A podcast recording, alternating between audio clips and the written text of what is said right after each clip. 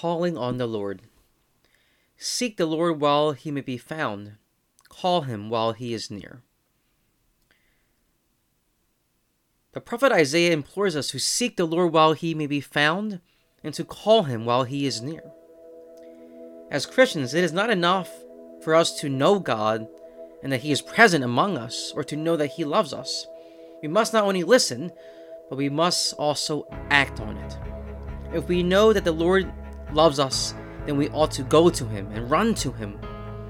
We must cling on to him because there will come times in our lives when we will be tempted to rely solely on ourselves and to turn away from God.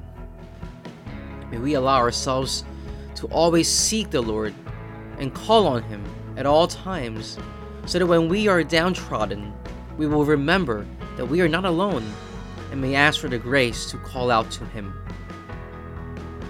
We are currently in a season of Advent, and Advent comes from the Latin word meaning coming towards. But who is coming towards whom? God is coming towards man. Jesus is coming towards us. But it doesn't stop there.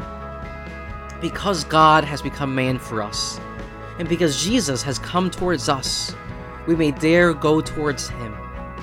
In fact, Jesus came to show us and to lead us to the Father.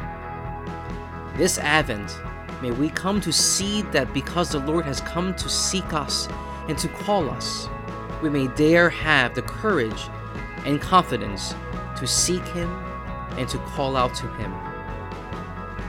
St. Francis Xavier, pray for us.